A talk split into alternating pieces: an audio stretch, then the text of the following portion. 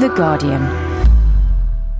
Devil May Care by Sebastian Faulks, writing as Ian Fleming. James Bland trudged round St. Peter's Square in Rome.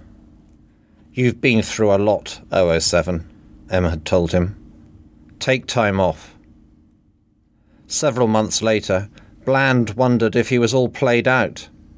Not even a few hands of poker in Monte Carlo had quickened his pulse. A young woman in an expensive Dior suit brushed past him, dropping her bag. Bland bent to pick it up, barely noticing her sheer nylons and elegant court shoes. How clumsy of me, she breathed huskily.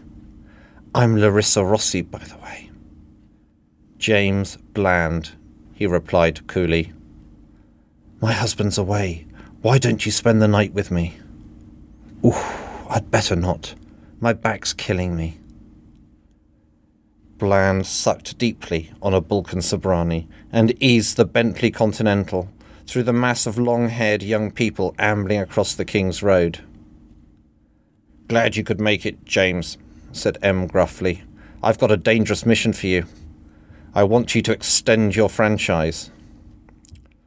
I think you'll find I'm big enough.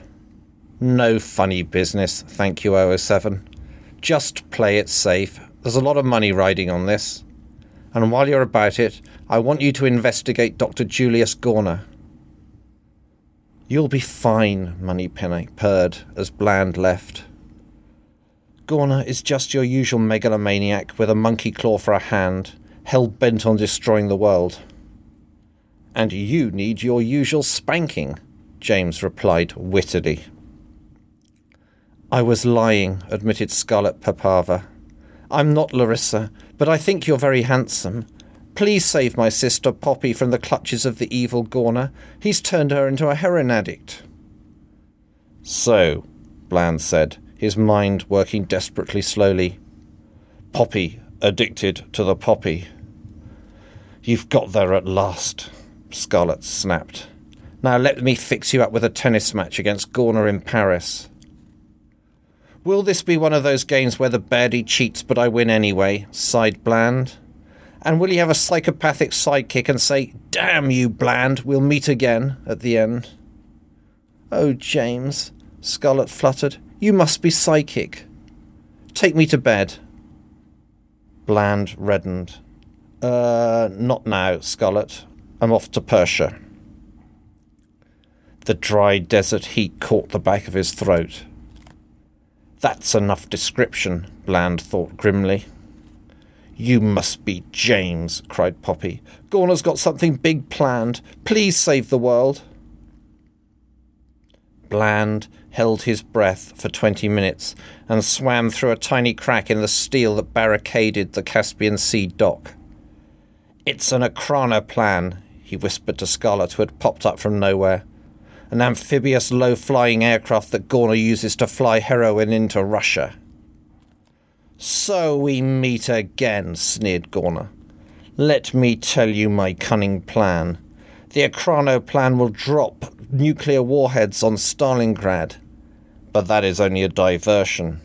My real plan is to use the British VC 10 that I stole without anyone noticing to bomb the Soviet nuclear factory in the Urals and make Russia invade Britain. You hide in the VC 10, Bland commanded Scarlet. I'll escape and get captured a few times. M watched as British fighters took down the Ekranoplan. Surely the Russians will shoot us down now the diversion has failed, sobbed Scarlet. Don't worry about such glaring inconsistencies in the plot, Bland rebuked her. Just think about the film rights. Now let me crash land the VC 10 and plan our escape via Finland. Will we make it? Surprisingly easily. Bland watched as Gorner's lifeless body floated down the Seine. Scarlet placed her hand in his. You knew I was pretending to be Poppy and that I was 009 all along, didn't you? Please take me to bed. Gosh, is that the time? blustered Bland, looking at his watch. I think the book has just ended. The digested read digested. The name is Bland.